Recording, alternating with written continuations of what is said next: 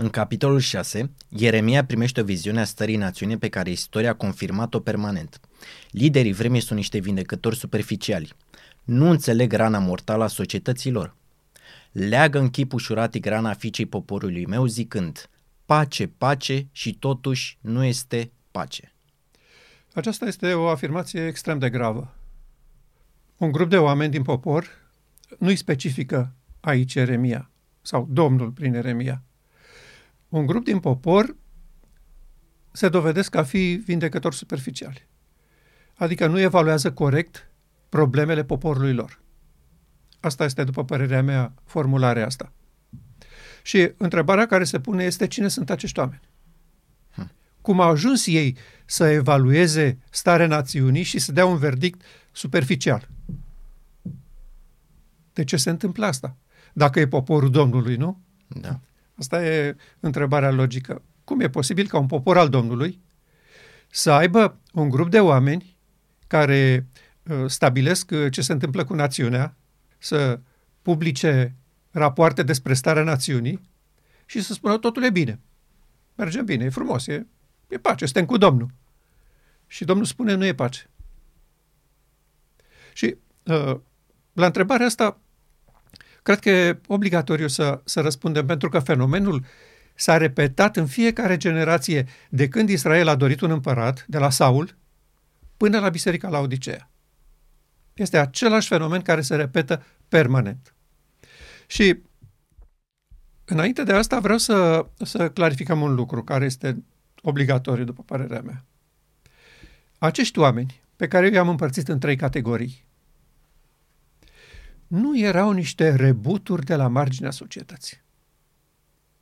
Oamenii respectivi erau cei mai buni, cei mai valoroși, cei mai pregătiți în domeniul lor, cei mai educați, cei mai doritori să slujească binele națiunii și progresul societăților, pentru că ei trăiau în acel popor și de bunăstarea poporului acela depindea și bunăstarea familiei lor, a copiilor lor, a urmașilor lor. Da nu erau niște uh, răutăcioși, niște îngânfați, niște uh, tari la cerbice care uh, ziceau uh, dă încolo pe fraierii din popor, nu o să ne fie bine, hai să-i păcălim. Nu cred că a fost așa. Adică ei chiar erau sinceri și serioși în ceea ce făceau, chiar absolut. doreau să slujească lui Dumnezeu. Da, absolut. Și uh, erau și cei mai pregătiți.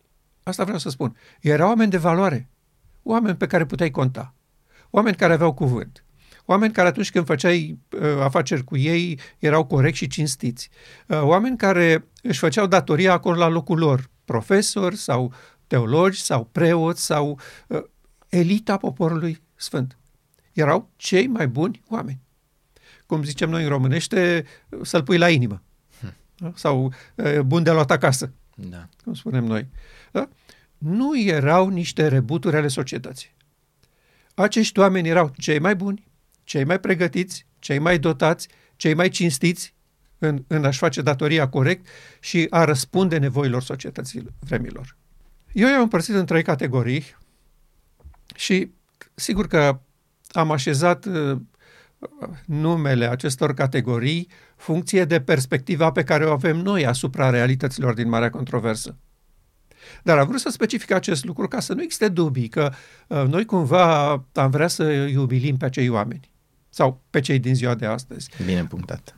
Să-i disconsiderăm, să uh, îi tratăm cu lejeritate și cu superioritate. Uh-huh. Nu. Erau cei mai buni, cei mai pregătiți, cei mai serioși. Prima categorie pe care eu am intitulat-o Savanții lui Icabod. Și vreau să explic ce cu numele. Icabod înseamnă s-a dus slava. Da. Este numele pe care l-a primit uh, copilul unuia dintre fiii lui Eli care au murit în momentul când chivotul a fost luat. Uh, pentru ei să fie luat de dușman chivotul însemna sfârșitul civilizației. Și uh, el a căzut pe spate și a murit. Soția uneia dintre copiii lui a născut înainte de vreme din cauza stresului și șocului. I-au pus numele copilului Icabod. Adică s-a dus slava. Ce voiau să spună? Slava aceea dintre heruvimii de pe chivotul legământului din Sfânta Sfintelor fusese luat împreună cu chivotul. Și în, în mijlocul lui Israel nu mai era slavă. Ei, această reprezentare este valabilă și se întinde de când Adam și Eva au ieșit din Eden până în Apocalips 19. Aceasta este cupola lui Cabot. Pe planeta Pământ s-a dus slava. Slava a plecat din templul inimii de la Adam și Eva și de atunci n-a mai revenit decât cu o singură excepție în omul Iisus Hristos și apoi în Mare Zia Ispășirii, la final, într-un grup de oameni de peste tot de pe glob. Da. Dar pentru moment, planeta Pământ trăiește în această icabod, s-a dus slava.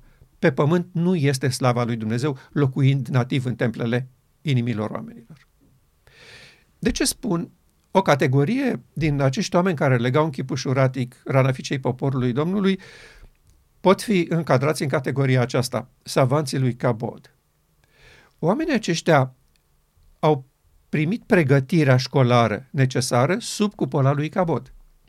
Profesorii lor au prezentat realitatea acestei lumi complet separat de realitățile din Marea Controversă și de guvernarea divină. Ei au privit la lumea aceasta, au tras concluzii, au pregătit cursuri pentru generațiile următoare și i-au educat pe copiii respectivi funcție de cum se vede lumea noastră aici. Da. Și generație după generație au primit această educație, ruptă de interesele guvernării divine și ale realităților din Marea Controversă. Ei nu au fost învățate aceste lucruri. Școlile respective de unde ei și-au luat diplomele nu sunt preocupate de așa ceva. Școlile acelea spun, asta nu sunt treburile noastre, ale teologilor, ale bisericilor, ale credincioșilor. Noi nu ne ocupăm cu așa ceva. Noi ne ocupăm cu realitățile din lumea noastră. Le analizăm, le cercetăm, le evaluăm și tragem concluzii. Ce este bine de făcut, cum trebuie procedat, cum trebuie să fie educația, cum trebuie uh, pregătiți oamenii pentru această lume. E bun, în acest context, oamenii din această categorie pe care îi numesc savanții lui Cabod au primit o pregătire conformă cu regulile și legile acestei lumi. Ei sunt foarte pregătiți să se descurce bine în această lume. Și uh, uh, stâlpii sau pilonii fundamentali ai acestei pregătiri sunt foarte bine uh, prezentați în calea către Hristos. Educație, cultură, exercitarea voinței, efortul omenesc. Uh-huh. Pe acestea se pune foarte multă presiune și ei au constatat că o astfel de educație dă rezultate. Da? Ei pregătesc oameni valoroși, capabili, inteligenți, să conducă treburile acestei lumi. Conducătorii acestei lumi de la toate nivelurile, naționale sau denominaționale, nu se ocupă cu împărăția lui Dumnezeu. Se ocupă cu împărăția acestei lumi, care trebuie condusă, trebuie coordonată, trebuie pregătită, trebuie educată, trebuie ferită de pericole și așa mai departe. Ei au identificat toate aceste elemente ale vieții sub Icabod și se ocupă de ele.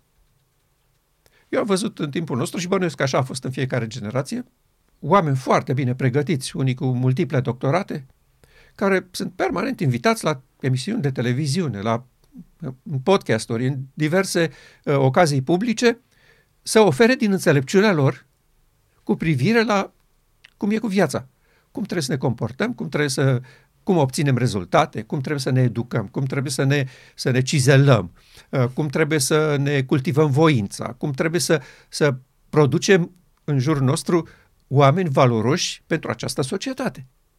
Cu asta se ocupă și consideră că este uh, un lucru nobil și obligatoriu. Și îl fac cu seriozitate, cu, cu cinste, aș spune eu. Dar sunt aici, sub cupola lui Icabod. Da. Ei slujesc împărăția acestei lumi construită și așezată pe valorile pomului cunoștinței binelui și răului.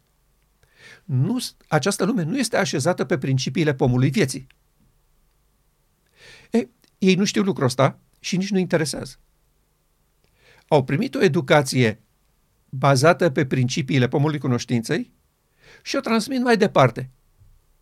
Și constată că dacă pentru ei a fost bună și valoroasă, ar trebui să fie bună și pentru copiii mei și pentru copiii celorlalți oameni, în general pentru societate.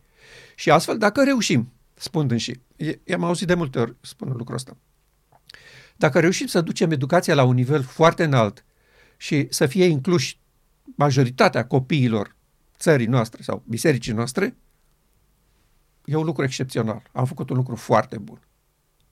Da? Nu sunt decât savanții lui Icabod. Slujesc interesele pomului cunoștinței pentru că nu știu de altele.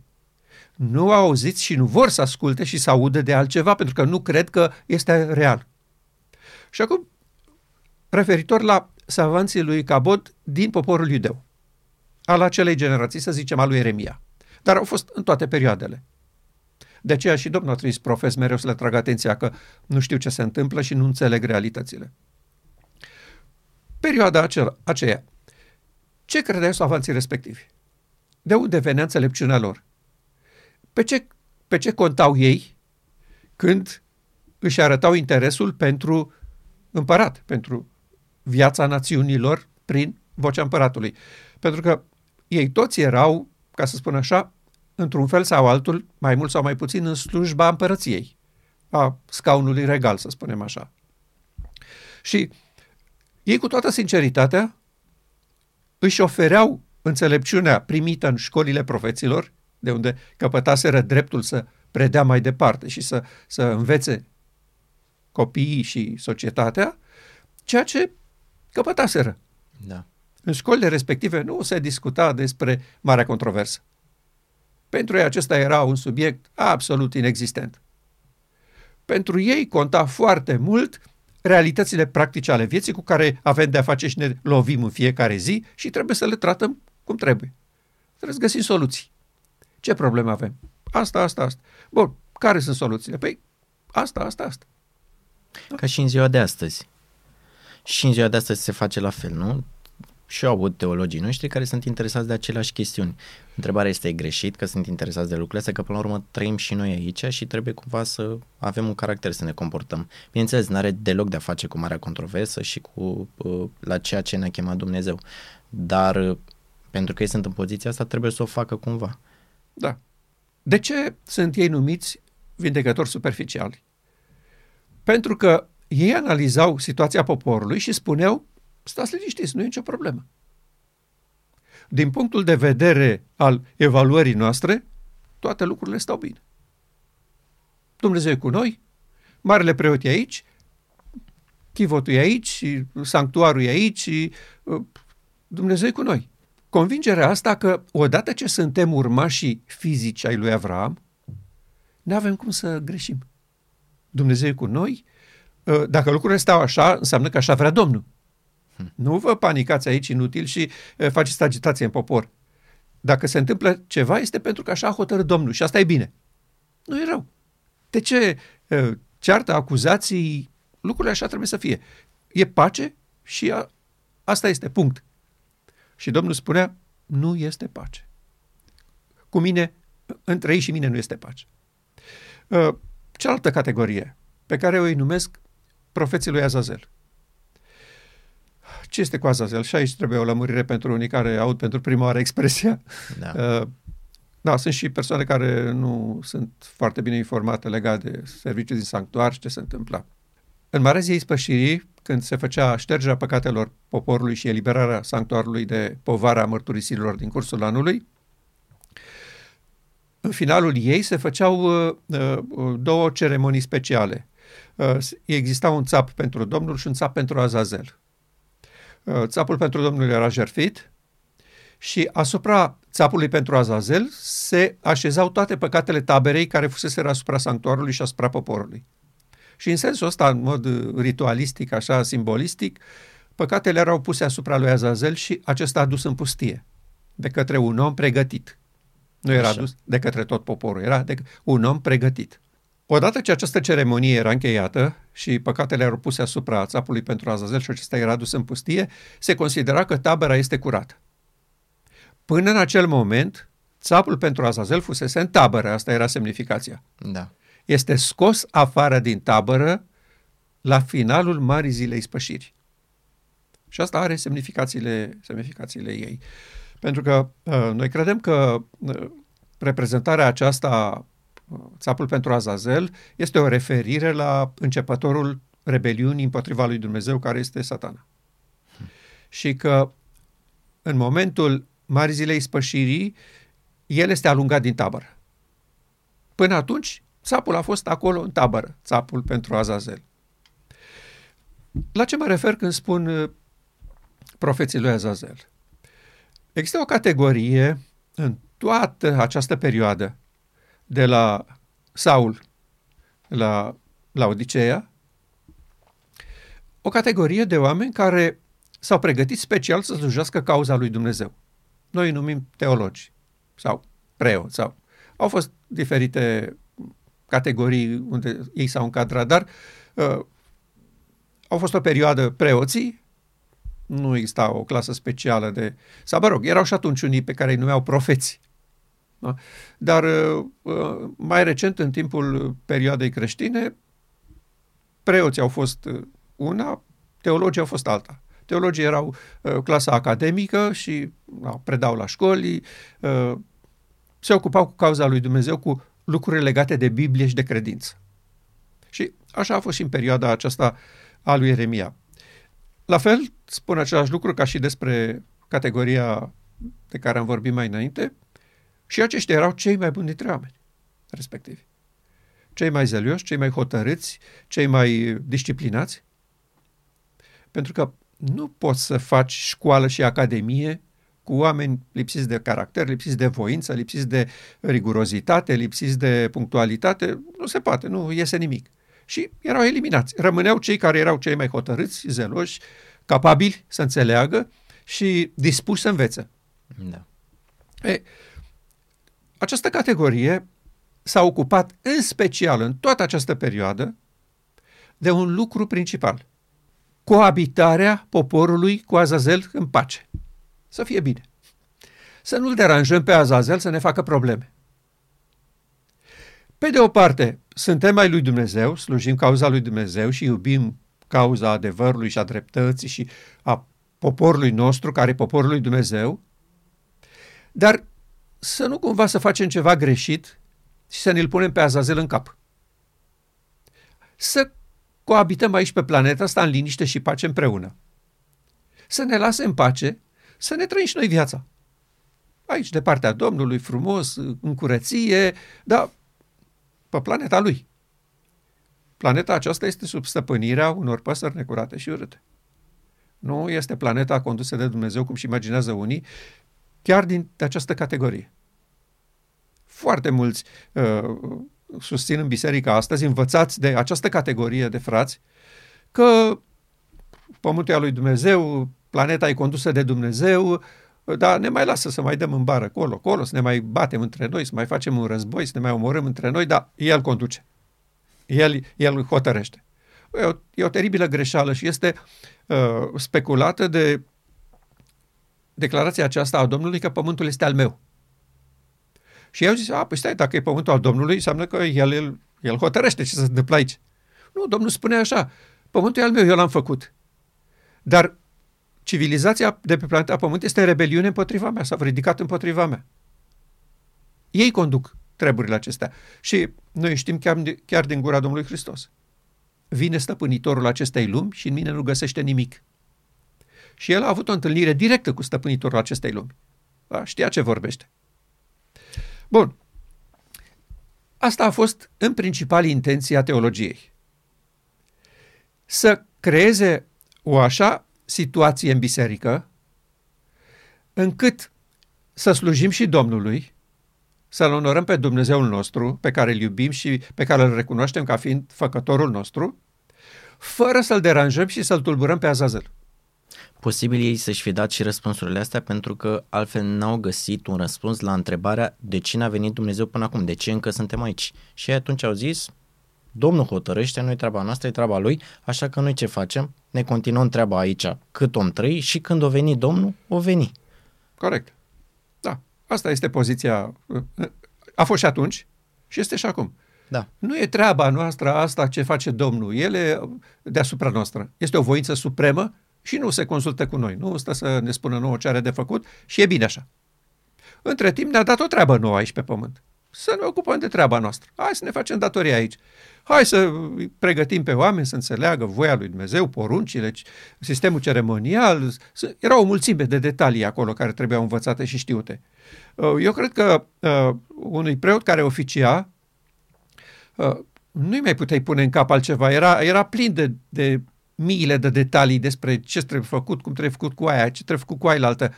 Era extrem de greu să-i spui, uh, stai că mai e ceva în plus. Da. Îmi spunea, lasă-mă, nene, că până aici sunt sătul de ce am deja de făcut și știu. Și nu pot să-ți fac față. Da, cu ce vii tu acum? Și uh, tip de ăștia ca Eremia era o povară pe capul lor. Bă, nene, abia ne face și noi față la popor aici, la națiunea noastră, ce trebuie făcut. A, vine asta să ne toace la cap că aia nu e așa, că aia nu e bine, că aia e pădos, că aia e pe... Băi, ăsta e poporul Domnului. Domnul știe mai bine ce avem noi nevoie. Tu lași din gură acolo și lasă-te în pace. Asta era atitudinea permanentă a teologilor, a profeților lui Azazel. Bun, și tu care crezi că ar fi trebuit să fie poziția lor corectă și poziția corectă a teologilor din ziua de astăzi? Ce ar trebui să facă? Adică tu cum crezi că ar trebui să realizeze lucrurile, să schimbe perspectiva? Poziția corectă era că nu trebuiau să fie teologi. Uh-huh. Voi toți sunteți frați și unul singur este Dumnezeu așa a vrut să conducă pe poporul său în această lume, printr-un proroc. Prin Moise, apoi prin Samuel. Ei s-au răzvrătit, oameni de frunte, oameni ăștia valoroși, importanți, da. educați, uh, doritori de bine. Au spus, nu funcționează așa. Cum adică? Noi nu avem niciun plan, niciun proiect, nicio ordine, nicio nimic. Așteptăm să ne spună Domnul prin Samuel ce avem de făcut. Nu funcționează așa. Funcționează așa cum fac neamurile. Cu un împărat, curte, miniștri, departamente, așa funcționează. Nu vrem să fim așa, vrem să fim ca neamurile. Și consider că în ziua de astăzi, de exemplu, ar fi o poziție sănătoasă pentru biserică dacă toți teologii ar închide tot, ar zice, gata, ne dăm la o parte, nu e nevoie de noi aici. Ă, n-ar fi suficient doar atât. Obligatoriu și necesar ar fi să recunoscă sfatul martorului credincios ești ticălos, nenorocit, săracor și gol și nu știi, vino să-ți dau aur haină doctorie. Dacă fac asta, e folositor. Și în momentul ăla s-a terminat și cu educația și cu școala teologică și cu tot. Dar uh, intră în conflict mortal cu Azazel. Și ca să nu se întâmple treaba asta, nu o fac. Ce înseamnă că intră în conflict mortal cu Azazel și pierd locul de muncă, banii sau la ce te referi? Hai să luăm așa. Ții minte uh, uh, versetul prorocii adică teologii, da. spun minciuni, preoții stăpânesc poporul cu ajutorul lor și poporului meu îi plac aceste lucruri. Aceasta s-a repetat mereu în istoria situației și cauzei lui Dumnezeu pe planeta asta. Niciodată n-a fost altfel. În cazul lui Eremie este exact același lucru și în cazul nostru de care vorbeai tu acum este exact același lucru.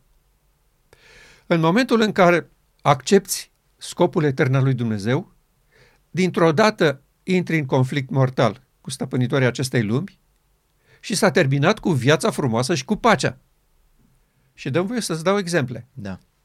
Ieremia, că de el discutam. Da. I-a fost bine, a adus-o bine. Cel mai rău. Uită-te la Isaia, uită-te la toți prorocii, uită-te la apostoli. Toți omorâți de tineri martiri. Da? Uită-te la Pavel, probabil cel mai apreciat de noi dintre toți apostolii. Tăiat capul într-o pușcărie romană. Păi, tăticu, în momentul în care uh, îl demaști pe Azazel, nu te aștepta la viață bună. Nu te aștepta la, la comoditate. Hmm. Ori, frații aceștia ce fac? Conduc biserica de așa manieră și o mențin în niște parametri cât să nu-l supere pe Azazel. Nu pe Dumnezeu. Păi Dumnezeu oricum e bun și ne iubește și o să ne mântuie după ce murim. Dar cât trăim aici, trebuie să acceptăm regulile impuse de pomul cunoștinței. Nu se poate altfel. Pentru că altfel pierde biserica. Eu ascultam uh, o dezbatere într-o, într-o comunitate din București, o, o comunitate mare din București, la câțiva ani după, după Revoluție, când oamenii aveau curaj să vorbească în sfârșit și da, se publicase și o carte printre noi despre colaborarea pastorilor cu securitatea și așa mai departe.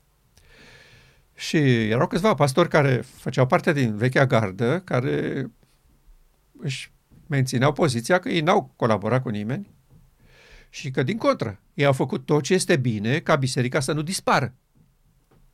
Ce spunea el? Dacă noi nu aveam o anumită flexibilitate față de partid și față de autoritățile, Departamentul Cultelor. Da, Departamentul Cultelor nu era o entitate mistică așa din Partidul Comunist, că ei nu credeau în Dumnezeu. Departamentul Cultelor era o secțiune a securității statului, care se ocupa de biserici și de credințe. Pentru că ei doreau, pe de o parte, să sugrume credința în Dumnezeu, asta urmărea Partidul Comunist, ei nu credeau în Dumnezeu, erau toți atei, și nu suportau supușilor să fie credincioși. Știu asta de experiență. Eu am trăit perioada aia, eram la școală și, și după școală, când uh, a fost o campanie cumplită împotriva celor care spuneau deschis că ei sunt credincioși și cred și erau membri ai unui cult și așa mai departe. Și îi spuneau așa, uh, ca să rezistăm și ca biserica să nu dispară, să ni se închidă comunitățile, ceea ce era un lucru foarte grav pentru ei. Cum să se închidă comunitățile? Ce se întâmplă cu tot poporul ăsta? Eram mii de oameni în țara asta. Noi a trebuit să, să colaborăm puțin cu ei, să, să acceptăm anumite cerințe ale lor. Acum, nu-ți imaginezi că cei de la Departamentul Cultelor uh, uh, negociau cu pastorii adventiști. Ziceau, bine, hai că mai lăsăm puțin de la noi, mai dați și voi ceva. Nu funcționa așa lucrurile. Astea sunt poveștile spuse de unii. Lucrurile acolo stăteau așa. Asta faceți, asta nu faceți. Asta aveți voie, asta nu aveți voie. Nu avem ce discuta. Fără negocieri.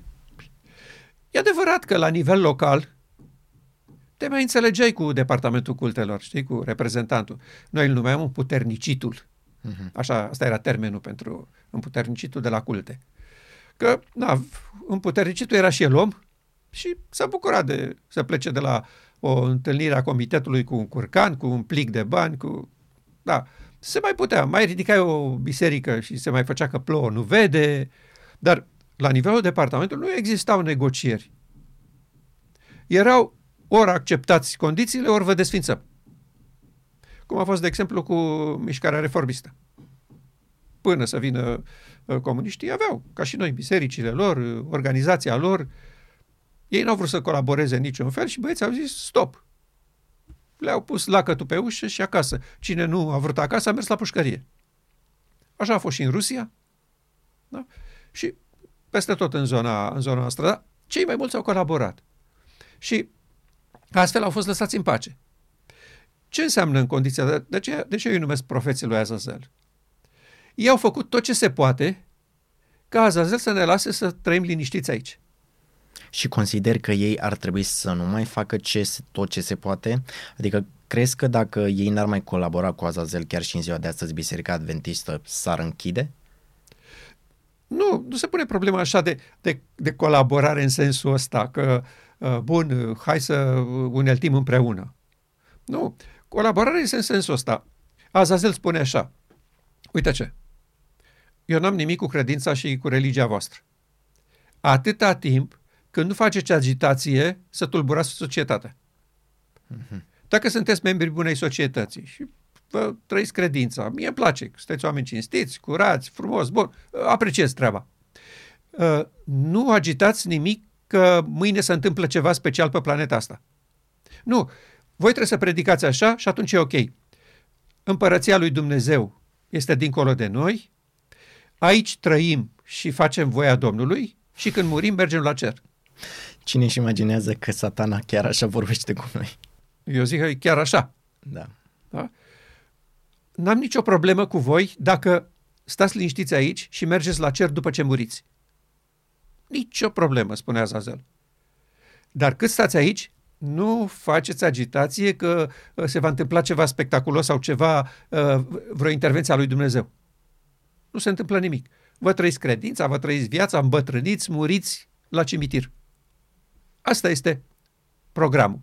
Și eu constat că profeții lui Azazel din timpul lui Ieremia sau din timpul lui Isaia sau de după, din vremea lui Hristos, până în timpul nostru, cu rigurozitate fac acest lucru. Au grijă să nu se întâmple nimic spectaculos pe planeta Pământ și oamenii să stea liniștiți în banca lor, să străiască credința acolo în sufletul lor, să participe la slujbe așa cum sunt ele organizate, pentru că nu s-a întâmplat nimic până acum, nu se întâmplă astăzi nimic și nu se întâmplă mâine nimic. Lucrurile așa trebuie să meargă.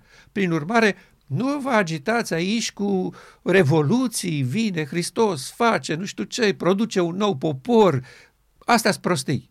Nu se schimbă nimic, nu se întâmplă nimic, nu există nicio biruință, nu există nicio desăvârșire, nu există nicio perfecțiune. Permanent, noi trebuie să dorim să fim loiali, corecți, credinței în Dumnezeu. Și când o hotărâ Dumnezeu că pune punct istoriei, atunci e gata, nu avem niciun uh, uh, impact noi în treaba asta. Nu putem să grăbim sau să, să întârziem planul lui Dumnezeu. Sigur, putem să ne facem datoria aici, să informăm pe cât mai mulți, să ducem Evanghelia până la marginea pământului. Dar când privește o intervenție a lui Dumnezeu vizibilă, clară, masivă, noi nu jucăm niciun rol. Prin urmare, stați cu minți în banca voastră acolo și duceți-vă uh, mântuirea cu frică și cu tremur uh, acolo, în banca voastră. Că nu o să se întâmple absolut nimic. Eu îi aud astăzi pe profesorii și pe teologii bisericii adventiste, cel puțin din România, și pe dincolo la fel, dar i ascult mai des pe noștri, că mă interesează ce se întâmplă aici local. Nu vă mai băgați în cap prostiile astea că sunteți ceva și reprezentați ceva și o să faceți voi ceva și o să... Uh, nu contribuți voi cu nimic la justificarea caracterului lui Dumnezeu. Dumnezeu nu are nevoie de nicio justificare a voastră. E capabil să justifice numele și caracterul fără voi. Stați, stați cu minți. Da? E, asta fac. Îl păstrează pe Azazel în tabără, îl uh, scarpină în frunte și îi spun stai cu minte aici că noi nu te ducem afară. Noi nu te dăm afară din tabără. Ești aici binevenit, ești un membru onorabil al societății noastre, nici care nu ne trece prin cap să te scoatem afară din tabără. Și o să avem noi grijă să nu apară acel om pregătit. Hm. Da? E, cu asta se ocupă profeții lui Azazel. De altfel, toți oameni valoroși și importanți. Și acum, o a treia categorie pe care eu o constat și este vizibilă în toată această istorie și pe care o numesc ortacii lui Mamona. Ortacii sau minerii, să spunem așa. Cei care sapă după bunurile lui Mamona. La fel ca și celelalte categorii. Sunt oameni valoroși, bine educați, bine crescuți, ă, săritori, poți conta pe ei la o adică, ă, ajută acolo unde văd că e nevoie, Uh, și împart banii cu săracii, fără niciun fel de rezerve. Oameni la locul lor. Calificarea lor este aceasta. Noi ne ocupăm de afaceri, de bani. Suntem dotați, suntem pregătiți pentru asta, am urmat o educație în acest domeniu, vrem să ajutăm poporul lui Dumnezeu și societatea. Și uh, pentru asta suntem capabili și dispuși și pregătiți să producem valoare. Noi creăm locuri de muncă, noi dăm de mâncare la atâția oameni care altfel ar suferi. E specialitatea noastră, cu asta, cu asta ne ocupăm. A, asta e pregătirea noastră. Și administrația poporului, împăratul sau președinții bisericilor locale sau mondiale, totdeauna au spus, mulțumim frumos, apreciem eforturile dumneavoastră, dedicarea dumneavoastră și avem în toate țările, cred eu, nu știu dacă absolut în toate, dar în cele mai importante țări, noi avem uh, asociații numite ASI. Da. Cred că știi, da? da? Asociația Oamenilor de Afaceri. Bun, în alte țări nu sunt numite chiar oamenilor de afaceri, că sună mai urât așa. Da, industrii și servicii sau diverse drăgălășenii de astea ca să nu pară că uh, businessmenii și-au făcut clubul lor în biserică, știi? Dar este Asociația Oamenilor de Afaceri. Au întâlniri regulate, colaborează între ei, la întâlnirile lor invită mari vorbitori și motiva- motivatori, da? influencers dintre corpul pastoral sau mari teologi ai lumii, din celelalte categorii, să-i motiveze, să-i uh, împingă să facă mai departe ce fac și acolo biserica vine cu proiecte, cu o listă, vrem să facem asta, vrem, vrem să facem un spital, vrem să facem o școală, vrem o grădiniță, vrem o tipografie, Și oamenii aceia de afaceri se oferă să participe. Acolo, în plen, fără nicio rezervă. Bine, după aceea, da, probabil că continuă strângerea de fonduri și... Dar în public, pe față, se înscriu cu diverse sume. Știi? Și ei consideră că asta e un lucru foarte bun și necesar și sigur că este foarte bun și necesar atâta timp cât biserica funcționează pe principiul proiectelor. Nu poți să faci nimic fără bani când ai proiecte. Da? Vrei să faci o școală. Trebuie bani. Da. Trebuie oameni care să o facă. Pentru că în momentul în care oamenii de afaceri participă financiar la proiectele respective, e absolut normal ca și biserica să le ofere lor contractele de construcție și așa mai departe, fiecare în domeniul lui. Și ei astfel au, fără intenția lor, bun, n-aș spune că nu o au, dar chiar fără intenția lor, au o influență puternică asupra administratorilor bisericii. Eu am trăit experiența asta în diverse comunități și aici local și peste tot pe unde am fost membru, perioada în București și în alte localități, în care oamenii cu bani erau și de obicei permanent membrii comitetului și aveau un cuvânt greu de spus în toate deciziile care se luau în legătură cu viața de biserică și a celorlalți, oameni pe care nu îndrăsneai să îi contrazici și e adevărat, oameni care atunci când se făcea ceva, scoateau bani grei din buzunar. Deci nu vreau să spun că erau niște profitori. Nu, erau oameni de caracter și serioși. Dar pe ei se conta. Pentru că, așa cum fiecare biserică sau națiune are proiecte și are nevoie de oameni înstăriți care să le susțină, tot așa și biserica locală are proiecte de evangelizare, de hai să facem o librărie în oraș, hai să facem nu știu ce. Și sau hai să reparăm clădirea. Și sigur că e nevoie de omul cu bani. Da. Odată ce știi că ai nevoie de el și că și-a făcut datoria, nu îndrăsnești să-i spui, frate, știți, la capitolul ăsta n-aveți dreptate. Eu n-am văzut asta întâmplându-se. Niciun pastor n-a îndrăznit să calce pe bătătură persoanele care funcționau în felul ăsta în biserică. De ce cred eu că este complet greșit în toate aceste trei categorii? Așa. Pentru că fără perspectiva scopului etern al lui Dumnezeu și intenției lui cu planeta Pământ, degeaba ești doctor și academician și savant. Atâta timp cât tu ești sub cupola lui Cabot, te afli în contrapas cu intenția lui Dumnezeu. Ești împotriva intenției lui Dumnezeu. Tu slujești pomul cunoștinței binelui și răului. Chit că înțeles sau nu înțeles realitatea asta. Ești în această tabără. Tu slujești interesele acestei lumi. Dacă ești teolog, da, și a, persoană importantă în lumea asta a credinței, că poate unii nu sunt chiar teologi, dar sunt uh, în alți demnitari ai bisericii, foarte implicați în uh, luarea deciziilor la nivel religios. Și ei tot teologi sunt într-un fel, știi? În momentul în care nu accepti soluția lui Dumnezeu și te așezi împotriva ei, spunând, mulțumim frumos, am aur, haină, doctorie, nu duc lipsă de nimic, totul e bine în biserică, pace, pace, asta, sunteți niște vindecători superficiali. Pentru că rana poporului nu este aici, la nivelul ăsta. Rana este în altă parte. Este ca și cum ai trata un om care uh, a avut uh, piciorul zdrobit, a făcut deja cangrenă, și tu îi pui un plasture și îi spui, stai liniștit că te faci bine, nu e nicio supărare, totul e ok. Când omul respectiv moare în câteva zile de la ce se întâmplă da. în corpul lui. E, aceasta este situația aici. Același lucru și cu ortacii lui Mamona.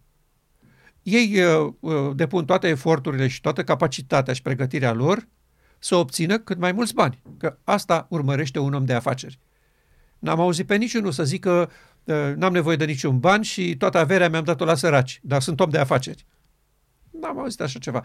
Dau din surplusul lor, e adevărat, dar altfel să dărâmă instituția lor dacă dau tot. Și Domnul Hristos chiar asta îi spusese bogatului respectiv, tânărul care a venit la el. Acela era un ortac al lui Mamona. El uh, moștenise și acum întreținea o avere considerabilă și Domnul Hristos îi spunea, în momentul în care intri în contact cu mine și vrei să lucrezi cu mine, tot ce ai tu o să te tragă la fund. Scapă hmm. de ele. Dă-le la săraci. Adică nu, nu, nu spun de, le, de mile mie. Nu ne trebuie nouă ucenicilor banii tăi. Nu ți-am spus, vino cu punga ta la noi. Hmm. Ori în poporul nostru ce se face cu ortacii lui Mamona? Uh, vino cu punga ta la noi. Noi nu le spunem oamenilor acestora, vinde tot, uh, lichidează tot și apoi vină să-L urbesc pe Domnul. Pentru că noi avem nevoie de punga lui. Da. Nu de uh, numele lui sau viața lui. Avem nevoie de punga lui. Și de asta sunt și onorați și uh, la întâlnirile lor vin personalități marcante ale vieții bisericii și uh, îi aplaudă și îi încurajează și le mulțumesc în toate echipurile și în toate felurile. Da? E, aceste trei categorii au fost totdeauna stâlpii națiunilor sau denominațiunilor. Și cu asemenea realitate are treabă Ieremia aici, sau Domnul prin Ieremia. Oamenii aceștia nu înțeleg unde se află și cât de gravă este rana civilizației lor. Speră să o dreagă cu pansamente. De aceea uh, leagă în chip ușuratic. Ce înseamnă asta ușuratic? Fără responsabilitate. Nu înțelegi ce e acolo, dar vrei să faci ceva. Știi?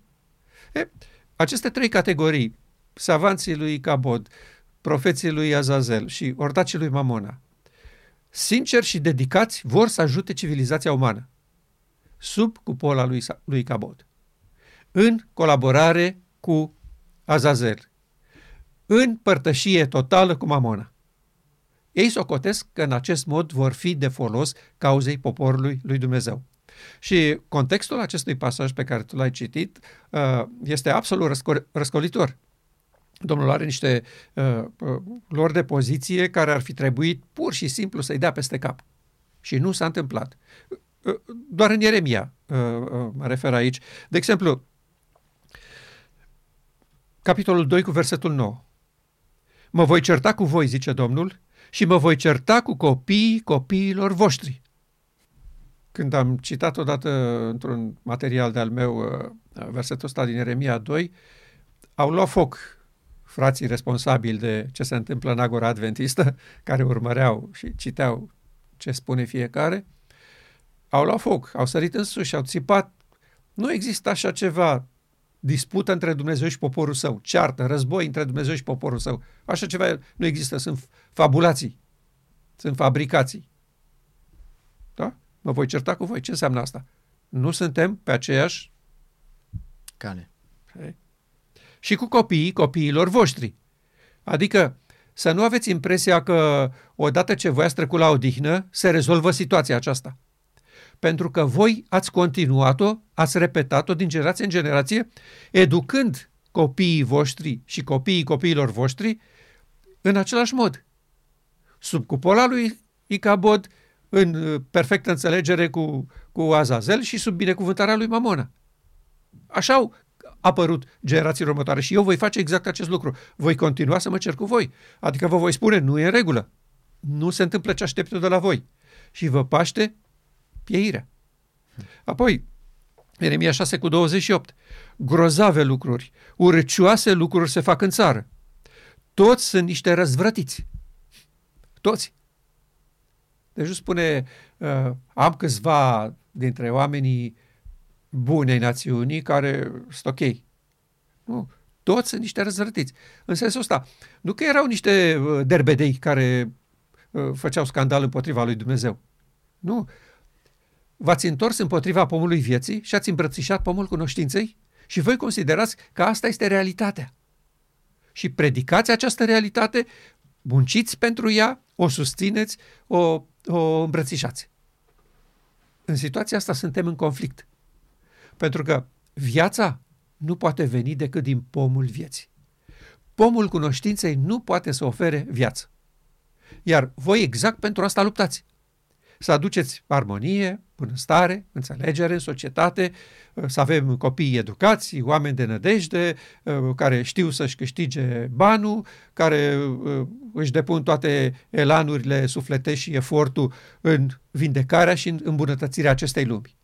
Nu știu dacă ți s-a întâmplat să auzi vreodată, vrem să facem o lume mai bună. De multe ori. Da?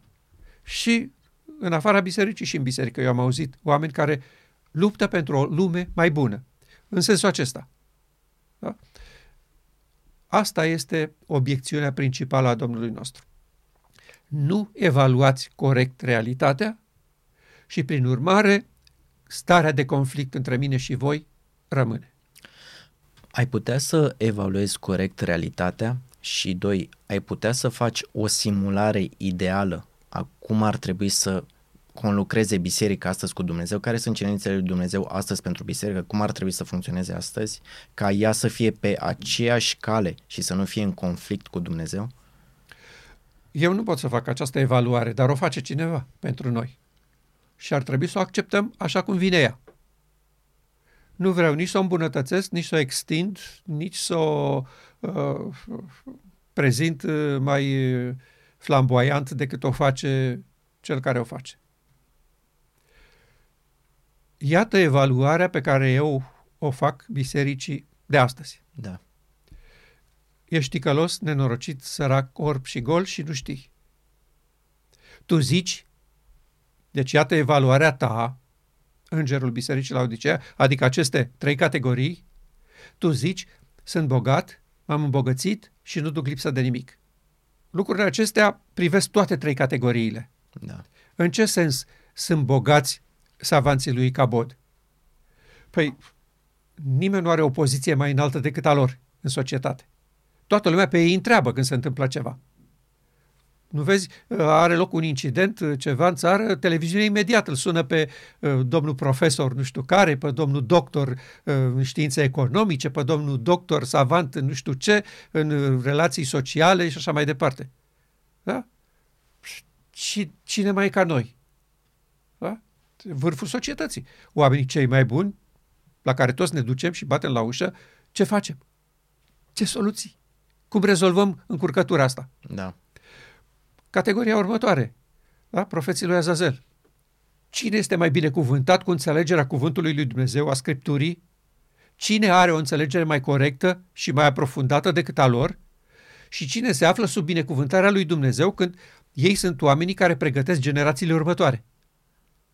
Avem tot. Avem tot ce ne trebuie. Avem adevărul lui Dumnezeu.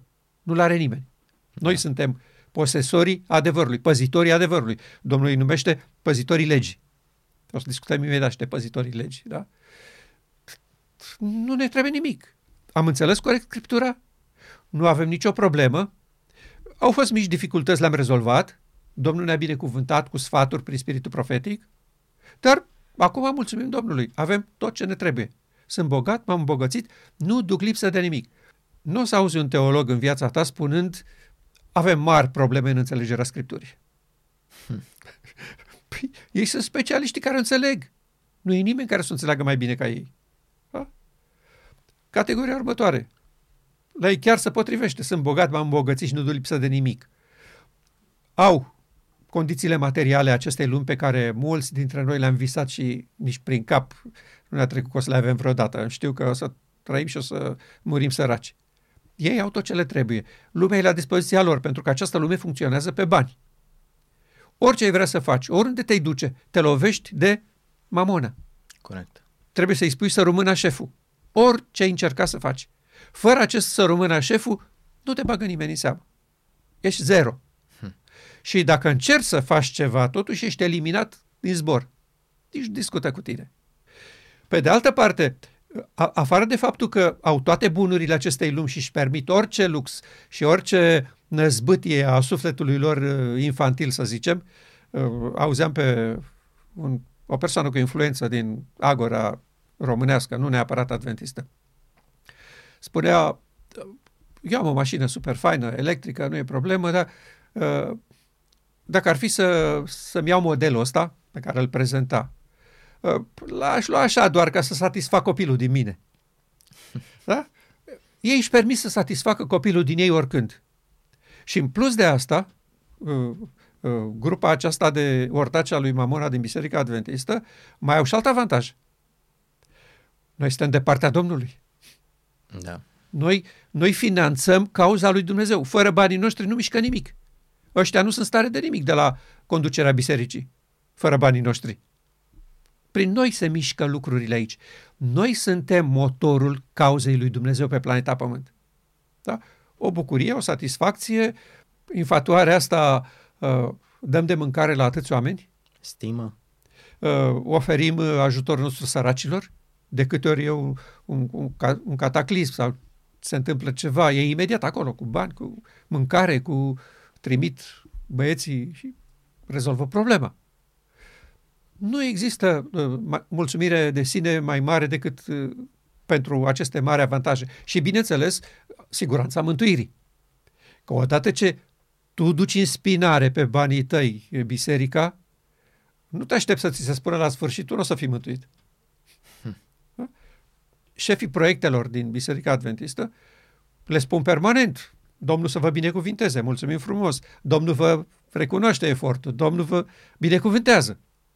Cum să nu creadă oamenii ăștia că li se spune mereu că Domnul e satisfăcut de ei? Nici prin cap nu le trece că s-ar putea să nu fie satisfăcut.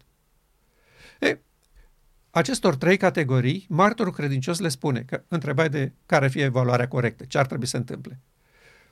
Ar trebui să recunoască faptul ăsta că martorul credincios are dreptate și că nu există rezolvare și vindecare sub cupola lui Cabod decât recunoscând că ești ticălos, nenorocit, sărac, orb și gol și nu știi. De ce ești ticălos, și, sărac, orb și gol și nu știi?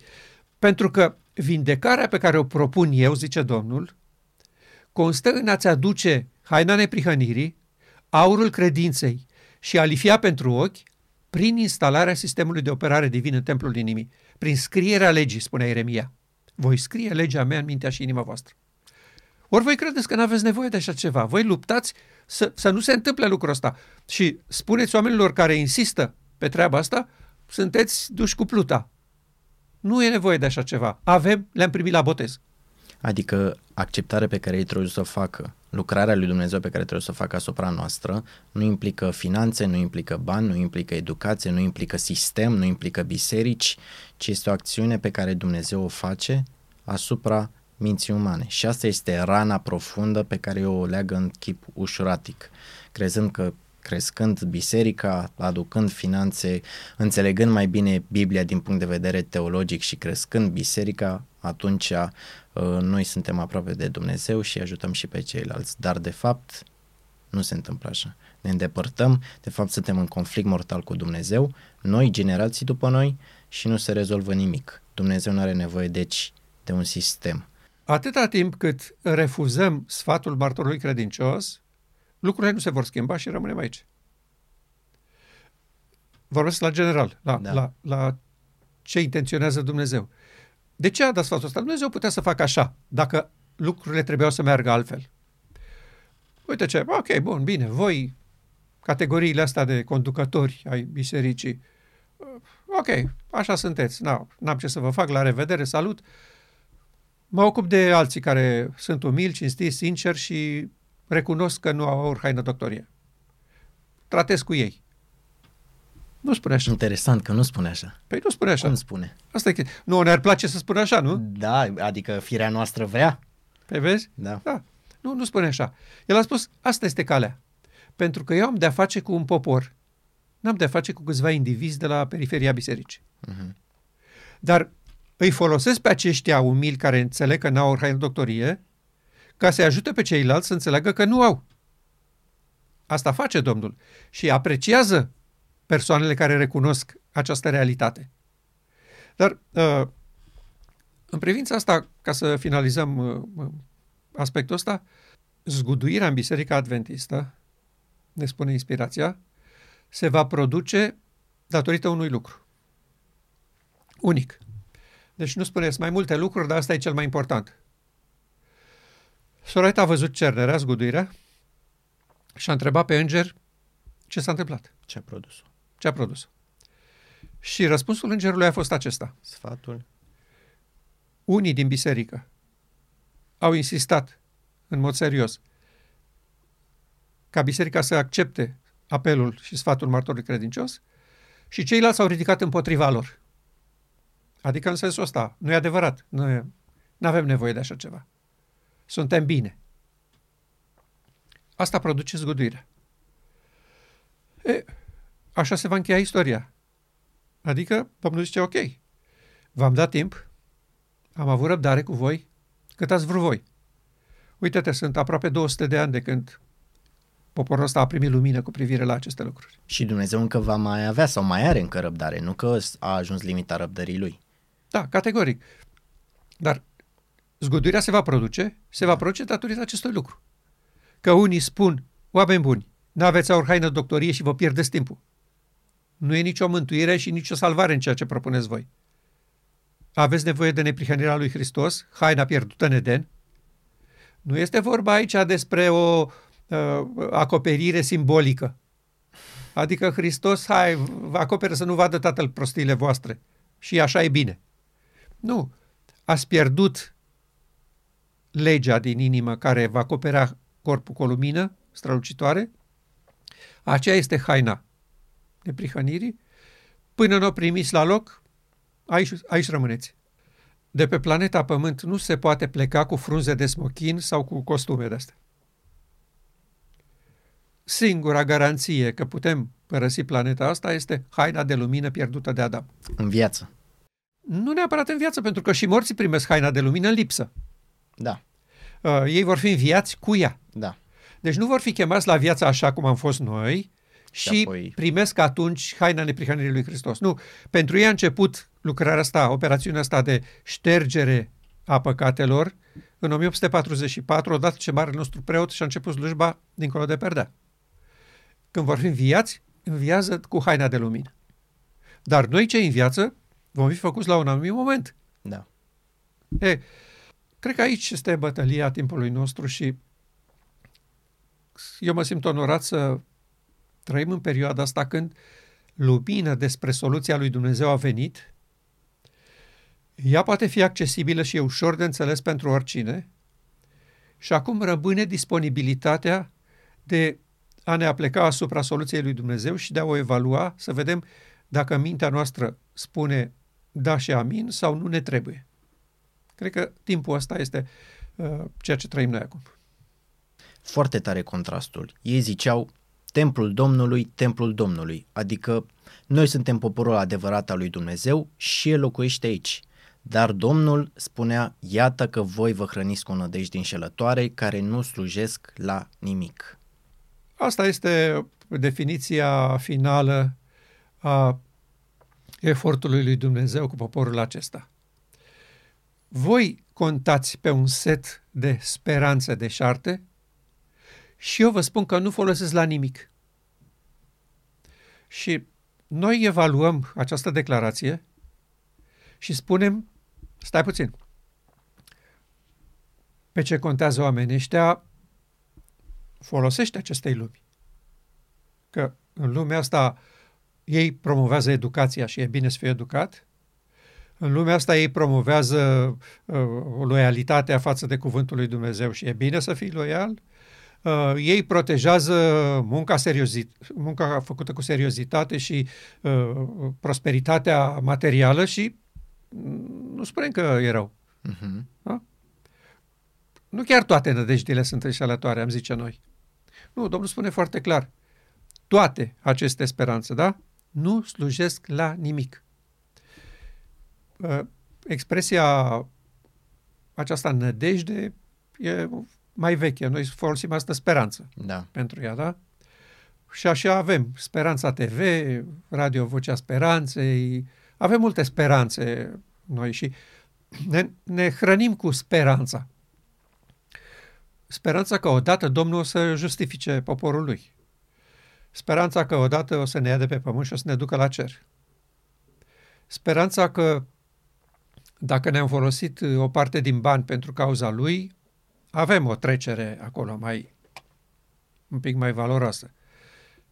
Tot felul de speranțe avem. Domnul spune, toate aceste speranțe ale voastre sunt înșelătoare. Pentru că ele toate sunt construite sub cupola lui Cabod, pe spatele lui Azazel și, și susținute de Mamona. De asta nu slujiți la nimic. Că voi continuați civilizația aceasta rebelă și ridicată împotriva guvernării divine, dar așteptați alt rezultat. Să fiți primiți cu brațele deschise în împărăția lui Dumnezeu. Voi sunteți în rebeliune deschisă contra noastră. Lumile necăzute privesc la ce se întâmplă și probabil că și mari categorii de îngeri privesc la ce se întâmplă aici și spun Tată, noi nu vrem să avem de-a face cu asemenea persoane în împărăția noastră. Nu e cazul să le aducem aici. Uite pe ce contează ei, uite ce îi motivează, uite pentru ce trăiesc. Ce să caute aici? Ce să facă cu noi aici? Ha? Nădejdi înșelătoare. Speranțe, ca să folosesc expresia nouă. Speranțe înșelătoare. Vă hrăniți permanent, zi după zi, sabat de sabat, predică după predică, emisiune după emisiune, film după film. Tot ce faceți voi aici, speranța voastră este inutilă. Nu se va întâmpla ce așteptați voi zice Domnul. Pentru că m-ați dat afară din căsuța voastră, m-a lăsat să bat la ușă și puneți urechea surdă. Vă faceți că n-auziți. În situația asta nu pot să vă ajut. Și continuați să slujiți lui Cabod, lui Azazel și lui Mamona. Prietenii voștri care vă dau ceea ce așteptați. Ei vă nutresc speranțele. Ei vă răspund nădejdilor voastre. Și sunt obligat să vă las în compania lor.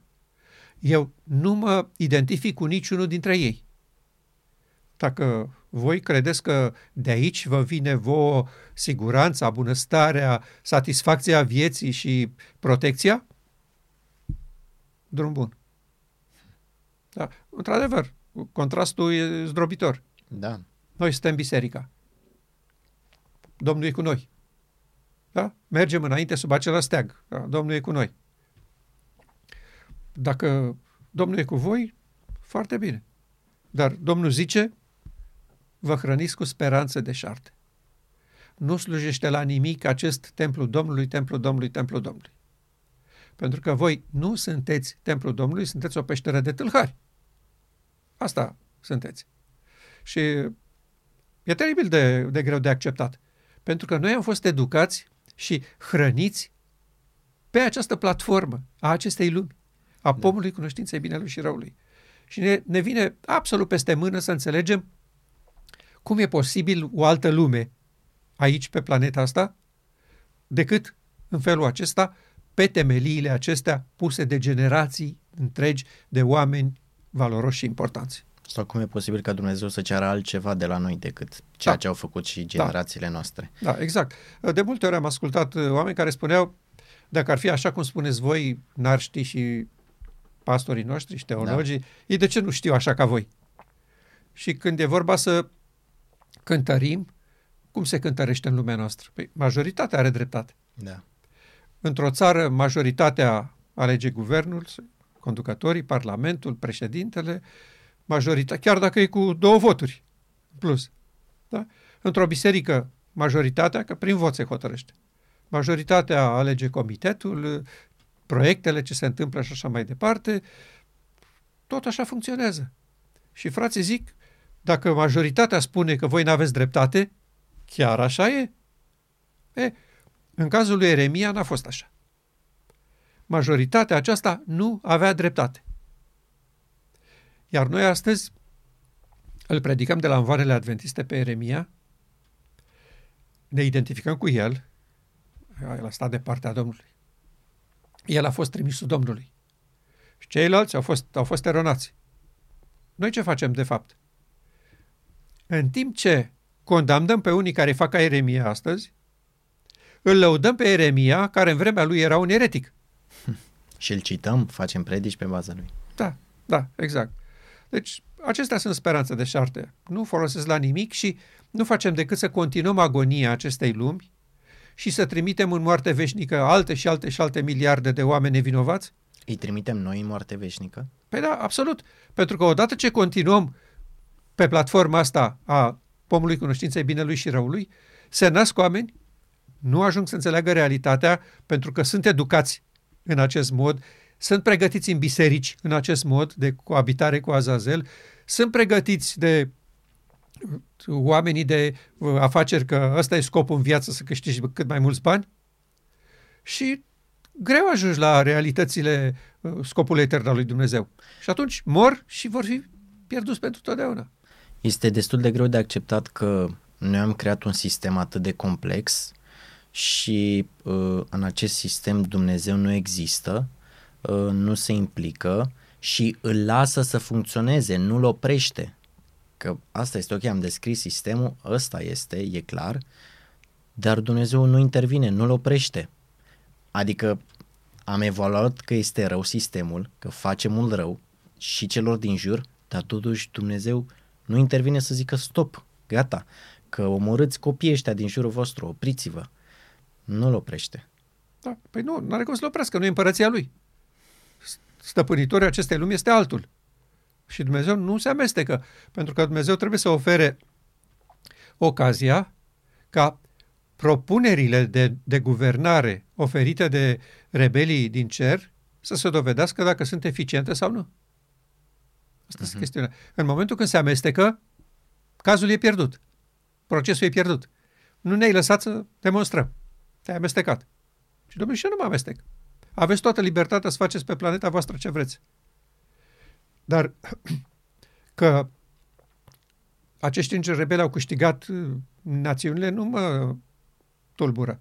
Mă tulbură că totdeauna au câștigat pe poporul lui Dumnezeu. Da. da? Asta, e, asta este templul Domnului, templul Domnului. Nu, nu era templul Domnului. Asta este chestiunea. Nu era templul Domnului.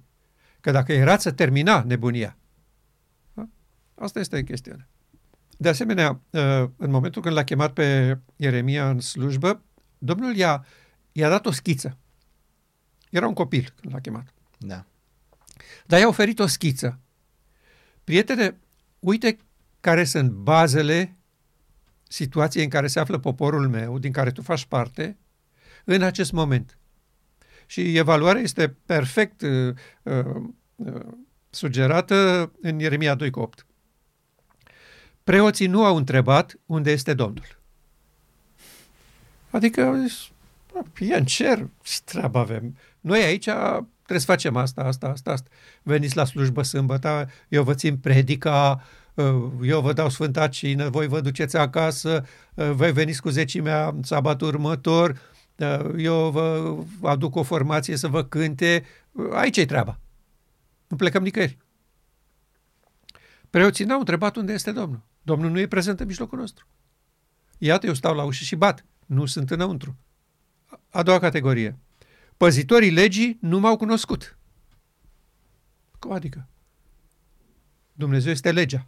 Da. Legea este o, o descriere a caracterului său, o reprezentare a făpturii lui, a ființei lui. Păzitorii legii abar n-au de mine. Da?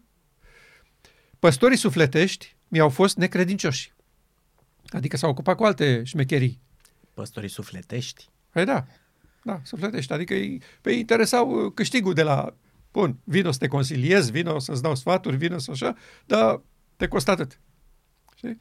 Și făceai consilierea și ți-o făceai serios, bine. Dar fără bani nu mai făceai. Ok? Asta e problema. Pă, păstorii sufletești mi-au fost necredincioși. Și ultima categorie, prorocii au prorocit prin Baal și au alergat după cei ce nu sunt de niciun ajutor. Asta este cât se poate de grav. Deci, clasa teologică, ăștia sunt prorocii, clasa teologică a vorbit sub influența lui Baal. E posibil așa ceva în poporul Domnului? Cred că Eremia s-a ridicat revoltat și a zis, Doamne, stai puțin că parcă tu vorbești aici de Babilon. Nu, parcă nu vorbești de poporul nostru. A, în Babilon s-a întâmplat treburi de astea, nu? Și Domnul cred că i-a spus, nu, nu, prietene, nu, aici se întâmplă. Nu se poate, Doamne, cum să se întâmple aici? Preoții noștri slujesc pe tine, Dumnezeul lor, pe Jehova. Avem templu aici, avem toate, toate lucrurile sfinte pe care le-ai dat prin Moise. Cum să, cum să prorocească prorocii noștri prin Baal? Da? Ce știa Domnul? Prorocii, aceștia pe care noi îi numim astăzi prorocii lui Azazel, același lucru cu Baal, au fost învățați și au devenit proroci după școala care i-a format. Da. Cine i-a format? Unde s-au format? În vremea aceea îi formau școlile prorocilor. Un proroc, da, deci un, un scolastic educat de părinții lui, de strămoșii lui, acum preda și el. Își făcea o școală și continua caruselul nelegiuirii. Da? Îi învăța pe copii ceea ce învățase și el.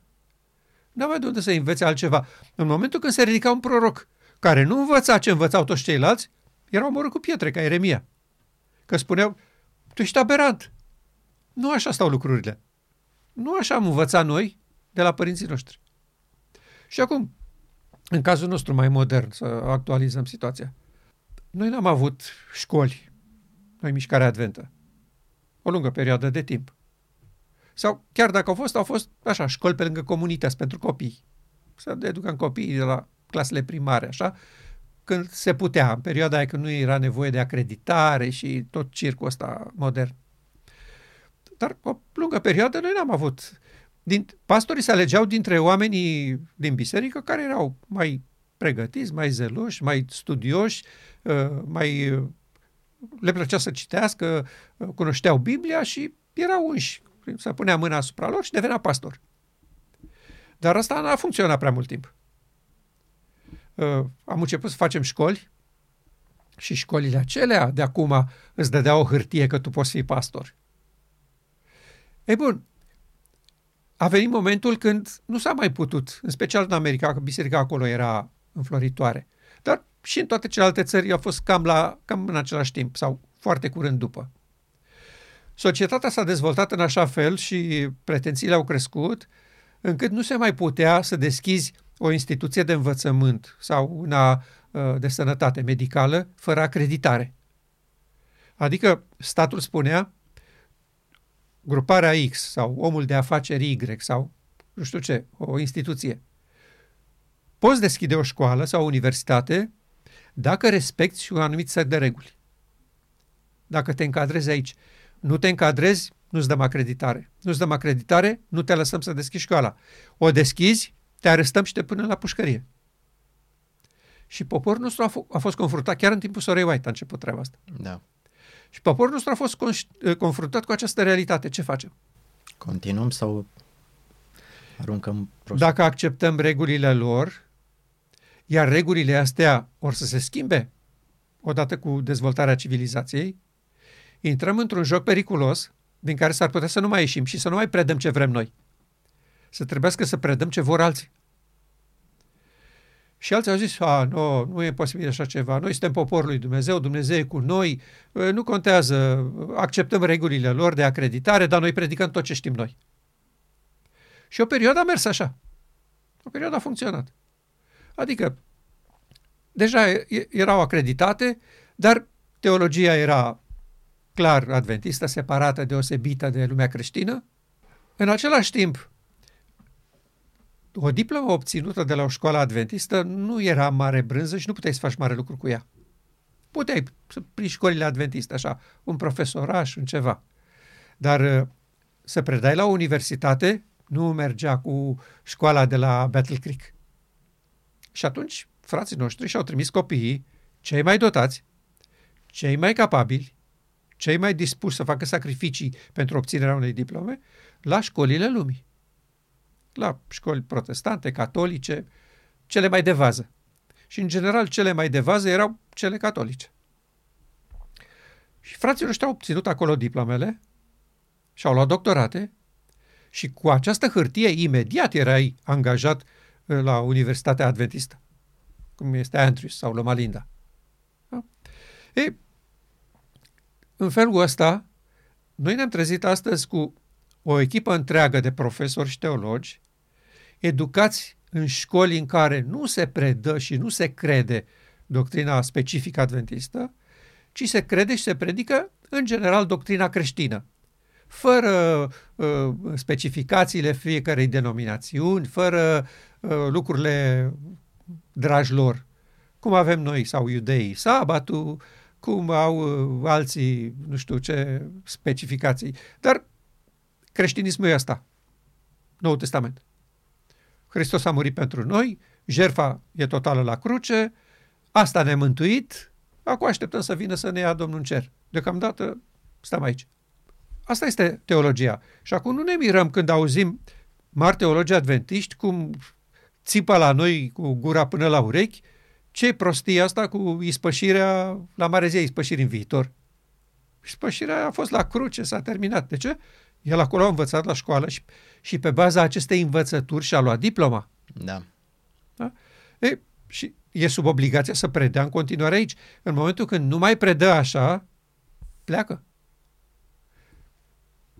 Asta se întâmplă. Prorocii au prorocit prin Baal. Adică și-au însușit învățătura cu privire la semnificația cuvintelor Bibliei din această prismă, din această perspectivă.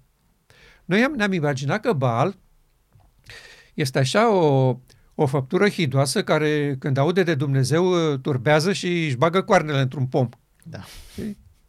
Nu. Baal face toate eforturile la ora asta și nu o spunem noi, o spune inspirația. Chiar astea sunt cuvintele sorei White. Satana face eforturi disperate de a se prezenta ca fiind Dumnezeu. Păi nu-i desplace teologia și școlile teologie și închinarea în biserici. El doar a înlocuit pe Dumnezeul Creator cu persoana lui, cu felul în care el citește Scriptura. Și oferă marilor cărturari ai lumii și ai bisericii acesteia învățătura lui despre cum funcționează împărăția lui Dumnezeu pe pământ. Pentru că ei au făcut diferența asta. În cer, acolo, nu știm noi cum e, dar aici pe pământ așa merg lucrurile. Nu nu are cum altfel. Noi suntem poporul Domnului, noi suntem conducătorii, noi hotărâm prin vot care e voia Domnului și așa rămâne. Ce am hotărât noi prin vot e voia Domnului. Subiect închis. Mai fă ceva.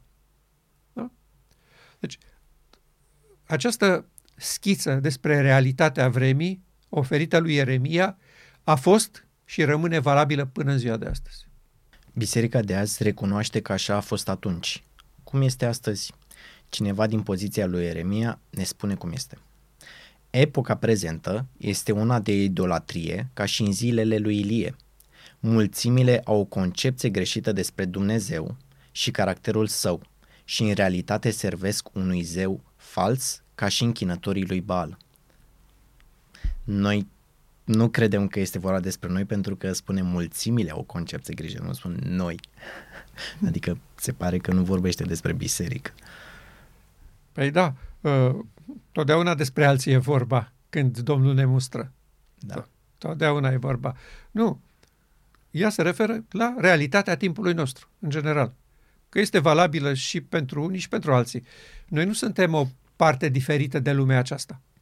Noi trăim în lumea aceasta, ca lumea aceasta, după principiile lumii acesteia, după felul în care este educată lumea aceasta, școlile noastre merg după același tipar. Eu constat chiar și televiziunile noastre funcționează după același tipar. Și se ocupă cu același lucruri ca, ca toate celelalte. De, de ce uh, dânsa spune că avem de-a face cu aceeași idolatrie? Ca pe vremea lui, lui Ilie și pe vremea lui Eremia și așa mai departe. Mulțimile au o concepție greșită despre Dumnezeu și caracterul său. Și la o privire superficială, cineva ar putea să tragă concluzia de aici că este vorba despre caracterul lui Dumnezeu și când descriem caracterul lui Dumnezeu ne referim la bunătatea, la dragostea, la uh, drăgălășenia lui, la iertarea lui, la, la lucrurile acestea care țin de comportament. Și omul respectiv spune, eu accept caracterul ăsta al lui Dumnezeu. Sunt de acord că Dumnezeu nu folosește constrângerea, Dumnezeu nu omoară, nu nimicește, nu... Uh, da, deci e clar, eu nu mă încadrez. Pentru că eu accept caracterul lui Dumnezeu. Eu spun că nu se referă la acest aspect al caracterului lui Dumnezeu. Pentru că nu există nicio biserică sau instituție de pe lumea asta care să spună Dumnezeu nu e dragoste. Da. Toată lumea recunoaște Dumnezeu e dragoste, Dumnezeu e iubitor. A, sigur că trebuie să ne tragă de urechi la sfârșit, dar El o face cu dragoste și în interesul nostru. N-am auzit nicăieri spunând Dumnezeu este o fiară sălbatică și nimicește cum îi vine pe chelie. N-am auzit pe nimeni spunând așa ceva. Și atunci care e traducerea corectă despre o concepție greșită despre Dumnezeu și caracterul său? Când ea vorbește despre caracterul lui Dumnezeu, da? Asta este o, gre- o, o înțelegere greșită despre Dumnezeu și caracterul său, se referă la maniera în care el conduce Universul, a pus bazele civilizației Universului și întreține viața în acel univers. Adică scopul lui Dumnezeu din veacul veșnic. Exact. Așa îl spunem noi prescurtat. Da. Dar el este de o vastitate imensă. Adică divinitatea, sau una din persoanele divinității, pe care noi o numim Duhul Sfânt, se manifestă în fiecare ființă creată în acest univers ca locuind în templul inimii, așezată, scrisă în mintea individului respectiv. Prin această conexiune, divinitatea oferă unor ființe nedivine, care nu au viață în ele însele, viață veșnică. Adică vă asigur nu numai prosperitatea și bunăstarea ca să vă bucurați de o viață veșnică, vă asigur chiar perpetuitatea. Deci nu va fi nicio vreme cândva în care să nu mai fiți. Da. Nu veți dispărea. E, asta e singura cale prin care pot să vă ofer a tot puternicia mea, să spunem așa. Și bine, odată cu viața veșnică vin toate celelalte. Pentru că la ce mi-ar folosi mie să, să mi asigure cineva viață veșnică când eu sunt permanent nemulțumit și stresat și obosit și nervos și uh, scandalagiu și certăreț și uh, găsesc vină la toți ceilalți. La ce folosește stres viața asta? Asta nu e o viață. Asta este infern veșnic. Hmm. Și probabil că pe baza asta au creat oamenii ăștia din Evul Mediu doctrina iadului. Interesant. Da? Uh, nu mori, deci Dumnezeu are grijă să nu mori, dar tu acolo te chinui permanent. Da? Un foc care arde, dar nu se stinge. Nu te consumă, dar te, te, te torturează. Știi? Asta este invenția uh, evului mediu pe care creștinii au îmbrățișat-o și o susțin până ziua de astăzi. E, varianta lui adventistă este asta. Ne, ne ține în viață, dar uh, noi trebuie să fim ce trebuie, să facem ce trebuie. Nu, Dumnezeu ne sigură și ne garantează că vom trăi în neprihănire, că vom evalua corect ce se așteaptă de la noi și ce este frumos unii față de alții și vom oferi din dragoste și ne, necondiționat și sub nicio constrângere din partea altora, dragoste seminilor noștri. Vom crea o ambianță de, de bucurie și de dragoste, de încredere și de respect reciproc, volitiv venind de la noi. Nu datorită faptului că ne împinge Duhul Sfânt care locuiește în noi să facem asta. De ce? Care este rolul și, și locul Duhului Sfânt în această ecuație a trăirii în neprihănire? dă discernământ să înțelegem care sunt condițiile și cum se face ca eu și cu tine să ne înțelegem bine. Ne spulberă neîncrederea, care la noi aici e baza vieții. Da. La început când dai de-a face cu cineva, în primul rând zici, stai puțin, stai așa, că dacă nu e așa, da. dacă nu spune corect adevărul, dacă chiar că mi-l spune, mâine se poate schimba. schimba. Și mă lasă cu ochii în soare. Da. Încep o afacere cu el, facem o construcție frumoasă, indiferent unde, în familie, în societate, în business, depunem efort și dintr-o dată zice, eu nu mai vreau.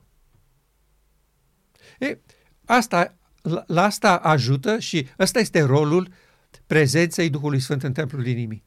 Ține permanent în fața ochilor noștri realitatea așa cum e ea.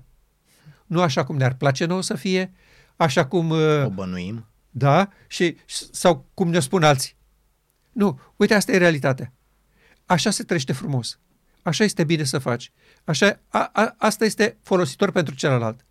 Da. Și se construiește în inima umană un fundament de dragoste, respect și încredere față de ceilalți, care nu va putea fi zguduit în întreaga veșnicie. În sensul ăsta, caracterul lui Dumnezeu nu este înțeles și deci neapreciat.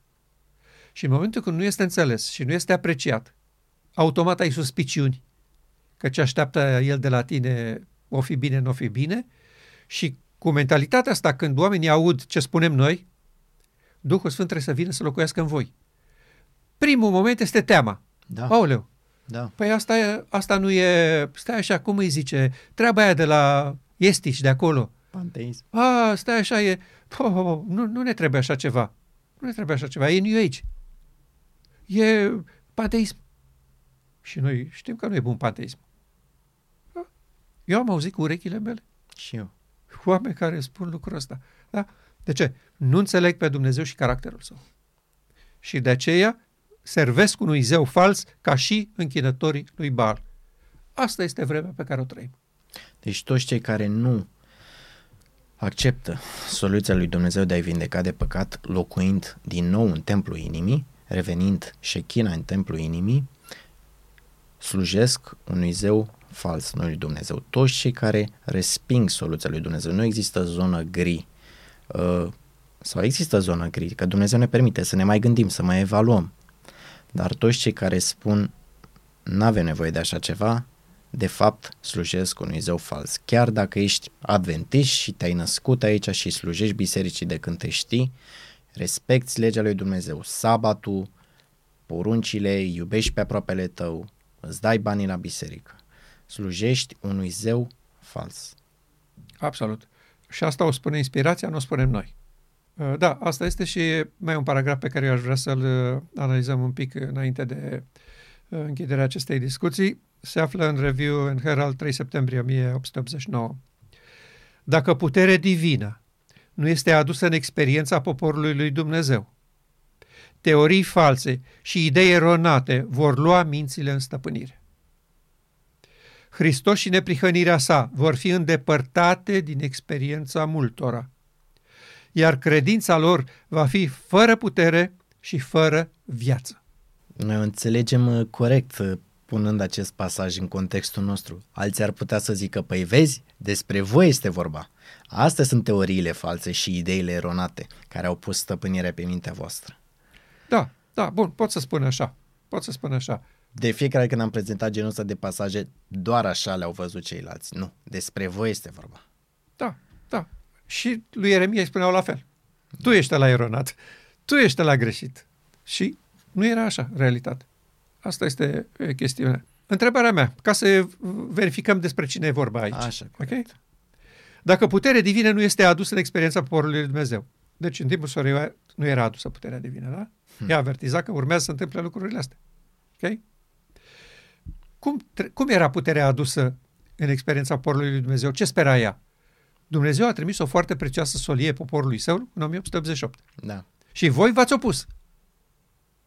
Păi despre cine e vorba aici? Despre unul, doi din biserică sau despre conducerea bisericii? Da? Deci puterea n-a fost adusă. Dumnezeu n-a reușit să aducă puterea divină în mijlocul poporului său. Care era puterea? Ploaia Duhului Sfânt. Revărsarea Păi, Duhului Sfânt în Putere divină înseamnă asta, scrierea lege legii în minte și inimă și revenirea puterii. Ca Asta este șechina. Da. Da? Cea care aduce eliberarea de păcat și o viață neprihănită. Fără asta nu există așa ceva. Putere nu este uh, să dea unor oameni o putere discreționară asupra altora din biserică. Nu la asta se referă ea aici. Da? Putere divină în experiența personală a membrilor. Da? E, așa ceva nu s-a întâmplat. Pentru că în momentul când puterea divină este adusă, se întâmplă ceea ce tot ea spunea. Când caracterul lui Hristos va fi în mod desăvârșire produs în poporul său, atunci el va veni spre a-i pretinde ca fiind ai săi. Până la ora asta, când vorbim noi doi acum, Hristos n-a venit să ne ia. Nu e niciun caracter reprodus. Prin urmare, caracterul său n-a fost în mod desăvârșire produs în poporul său, că de-aia nu vine. Da. E despre puterea asta divină, vorbea Sora White. Când caracterul lui Hristos va fi în mod desăvârșit reprodus în poporul său. Și dacă nu se va întâmpla, deci dacă o țineți tot așa langa pe drumul ăsta, ce se va întâmpla?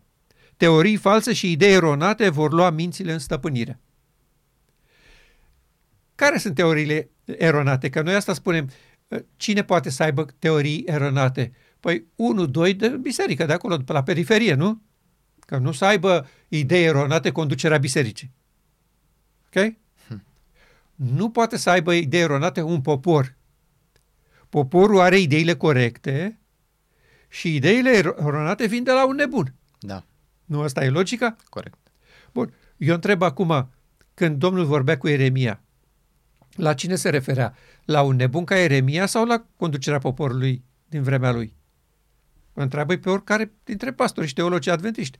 Toți vor recunoaște că era vorba despre savanții lui Icabod, profeții lui Azazel și ortacii lui Mamona. Aceste trei categorii sunt care reprezintă poporul și uh, voința națiunii, să spunem așa. Dumnezeu intervenea prin către un proroc și ei spuneau, astea sunt idei eronate. Cum spune sora aici, teorii false și idei eronate.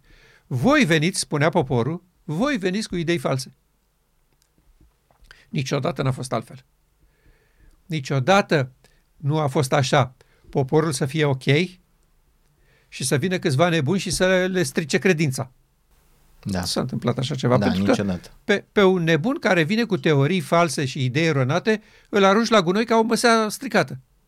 Nu există națiune să fie dusă în rătăcire de ideile unui descreierat, când ea este sub controlul Domnului, asta vreau să spun. Da? Pentru că altfel se poate să vină unul ca Hitler și să hipnotizeze toată Germania. Sau alte cazuri în timpul nostru. Da? Asta se poate. Noi vorbim aici de poporul Domnului care stă, stă tare la datorie. Da? Când consider că tu ești corect, atunci ideile, teoriile și ideile false trebuie să vină neapărat de la cineva din exterior. Da? Că tu ești bine. N-are cum să vină de la tine. E bun, asta e situația aici. Da? Continuați această stare de încăpățânare la odiceană, asta se va întâmpla. Vor fi aduse în credința și practica voastră teorii false și idei eronate. Și este cazul să numim câteva, ca să ne clarificăm ce înseamnă uh, uh, teorii false. Prima teorie falsă și fundamentală, spune eu, în înțelegerea realităților scripturistice, este nediferențierea între pomul vieții și pomul cunoștinței. Omenirea și bisericile nu fac nicio diferență. Ei consideră că ei au fost niște pom reali, s-a terminat cu ei când s-a, s-a stricat treaba în Eden și salut, ce treaba avem noi cu asta? Nu, acolo sunt două principii de guvernare. Guvernarea lui Dumnezeu, pomul vieții, scopul său etern, și guvernarea paralelă propusă de satana, pomul cunoștinței binelui și răului. El a venit cu oferta asta la Eva. Despărțiți-vă de Dumnezeu și o să ajungeți Dumnezei. Da? Și acum asta caută pe planeta Pământ. Să ducă societatea umană la divinitate, la dumnezeire. Prin transumanism, prin diverse. Dar acolo e ținta, ăla e drumul. Și o să vadă omenirea ce înseamnă asta și ce presupune asta în curând. Deja au început să miroase unii dintre ei cam unde duce. Nu?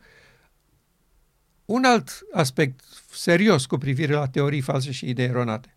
Înțelegerea despre jertfa lui Hristos. Noi numim ispășire. Da. A fost o jertfă. A fost omorât. Da. Nu trebuia să fie. El venise să îl prezinte pe tatăl și să aducă neprihănirea veșnică pe pământ. Poporul său n-a vrut să meargă cu el și l-au dat pe mâna neamurilor, care l-au văzut ca un dușman, deci o altă împărăție. Asta era percepția. Când i-au sucit mâna la spate lui Caiafa, cu asta i-au sucit-o.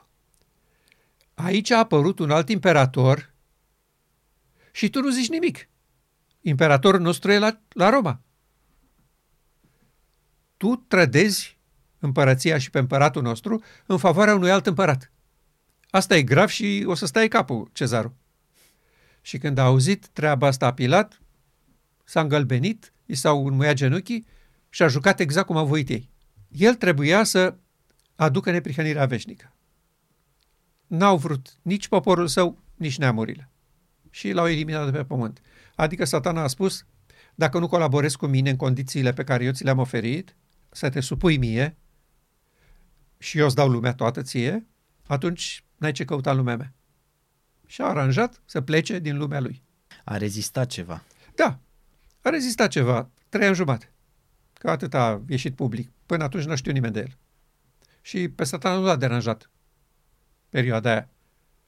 Cât a fost copil și tânăr. Când a venit în lucrare, au fost trei ani jumate. Da. Și acum mă refer la, la acest aspect. Tot creștinismul e convins 100% că a înțeles corect ce e cu jertfa respectivă. Că în asta constă ispășirea. Că Hristos a fost omorât și a înviat. Și că asta este baza mântuirii noastre. Înlocuitorul. Da.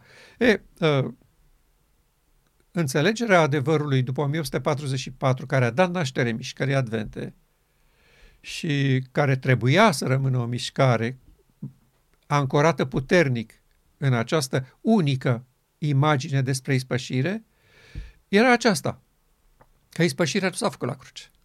Acolo s-a adus jerfa. Dar da. nu s-a făcut ispășire. Da? Adică l-am omorât pe cel care ne dă viață. Nu e nicio ispășire în treaba asta. Ispășire este când din nou omenescul este pus împreună cu divinul. Asta înseamnă ispășire. Să unești umanitatea cu divinitate.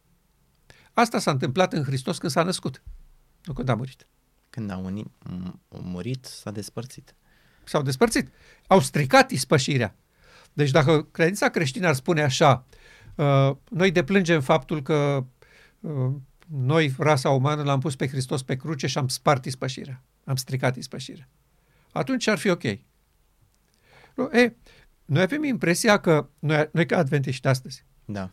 avem impresia că teoriile astea false și ideile eronate urmează de acum încolo să vină. Știi? Adică noi suntem bine și uite că încep să vină. Da, Un, corect. Alt, corect. Dar ei nu știu că au început să vină imediat după epoca apostolică. Hmm. Și că au continuat să vină permanent. Și că astăzi poporul nostru a plecat de la această imagine despre lucrarea lui Hristos dincolo de perdea, s-au întors unul câte unul dincolo în Sfânta, unde primesc influența nesfântă a lui satana și consideră ca fiind Hristosul autentic. Deci, eu spun că experiența asta descrisă în cuvinte multe de Eremia, el îi plăcea să spună treaba asta, mi-e place să scriu, să vorbesc mult, îmi place să mă angajez cu ei. Uh, și ne-a folosit ca scris mult. Pentru că avem și noi o imagine despre ceea ce trăim azi. Da. Că altfel eram uh, predispus să tragem concluzia că uh, ce e astăzi n-a mai fost niciodată sub soare. Hm. Nu. Au fost la fel lucrurile și atunci și de atunci până în timpul nostru și astăzi sunt exact la fel. Dumnezeu are exact aceeași nemulțumire astăzi ca și cu generația acelui veac. Mă voi certa cu voi, mă voi certa cu copiii copiilor voștri, pentru că ori de câte ori am trimis la voi pe cineva să vă atragă atenția că nu e în regulă, l-ați tratat cu violență și cu dispreț. Și că totdeauna v-ați dovedit în decursul timpurilor până la Biserica la Odiseea că nu sunteți nimic altceva decât niște vindecători superficiali.